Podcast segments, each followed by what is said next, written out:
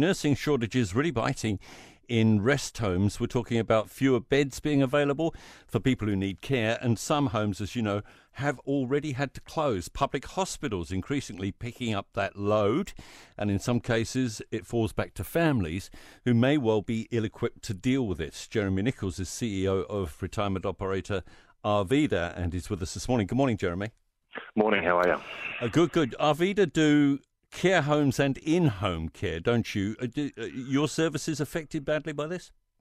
Yeah, so we mainly do rest home level and hospital level care within some of our aged residential care facilities, and currently we've got about 1,600 beds around the country. And how many staff?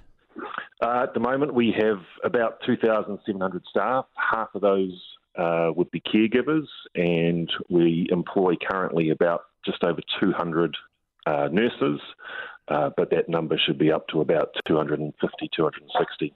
So you got 50 vacancies? Yes.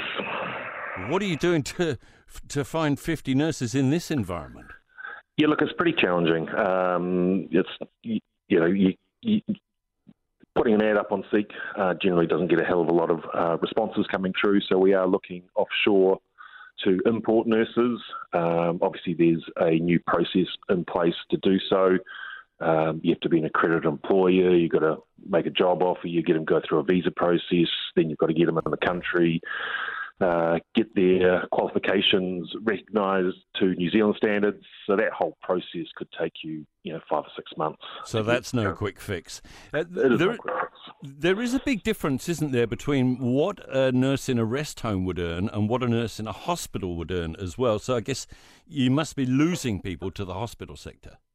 Yeah, look, this is something we've been battling with for years, and we've been asking the government for pay parity for our nurses. Effectively, if you were working in a public system, which obviously the government employs them directly, they might be earning $15,000 to $20,000 more. Potentially it's going to go up even further with the nurses settlement that's underway.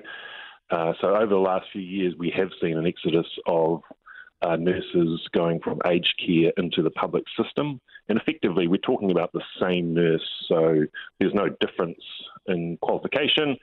It is simply that within the funding that we receive as an aged care provider, we're funded at a certain level for nurses, and that is, it's probably 15 to 20 at the moment, but it's probably going to go up to somewhere around 25 grand difference. Mm-hmm. So 500 a week is going to be quite an incentive. Significant. But you're private operators, aren't you? Do you not ultimately set the wages that you pay yourselves? We do set the wages that we pay. However, we are reliant on the government funding for aged care. So the government sets the rate for a night in a hospital bed, or the night in a dementia ward, or the night in a rest home bed. Understand. So within that number is the funding that we get for nurses. This year that rates get set annually.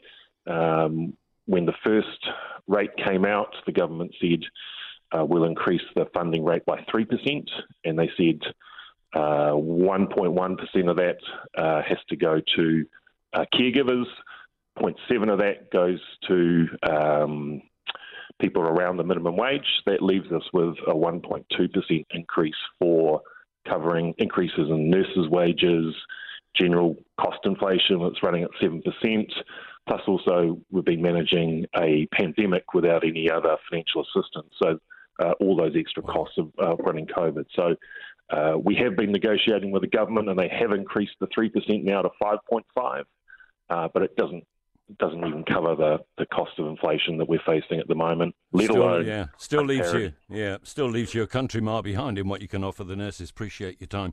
Jeremy Nicoll at Arvida.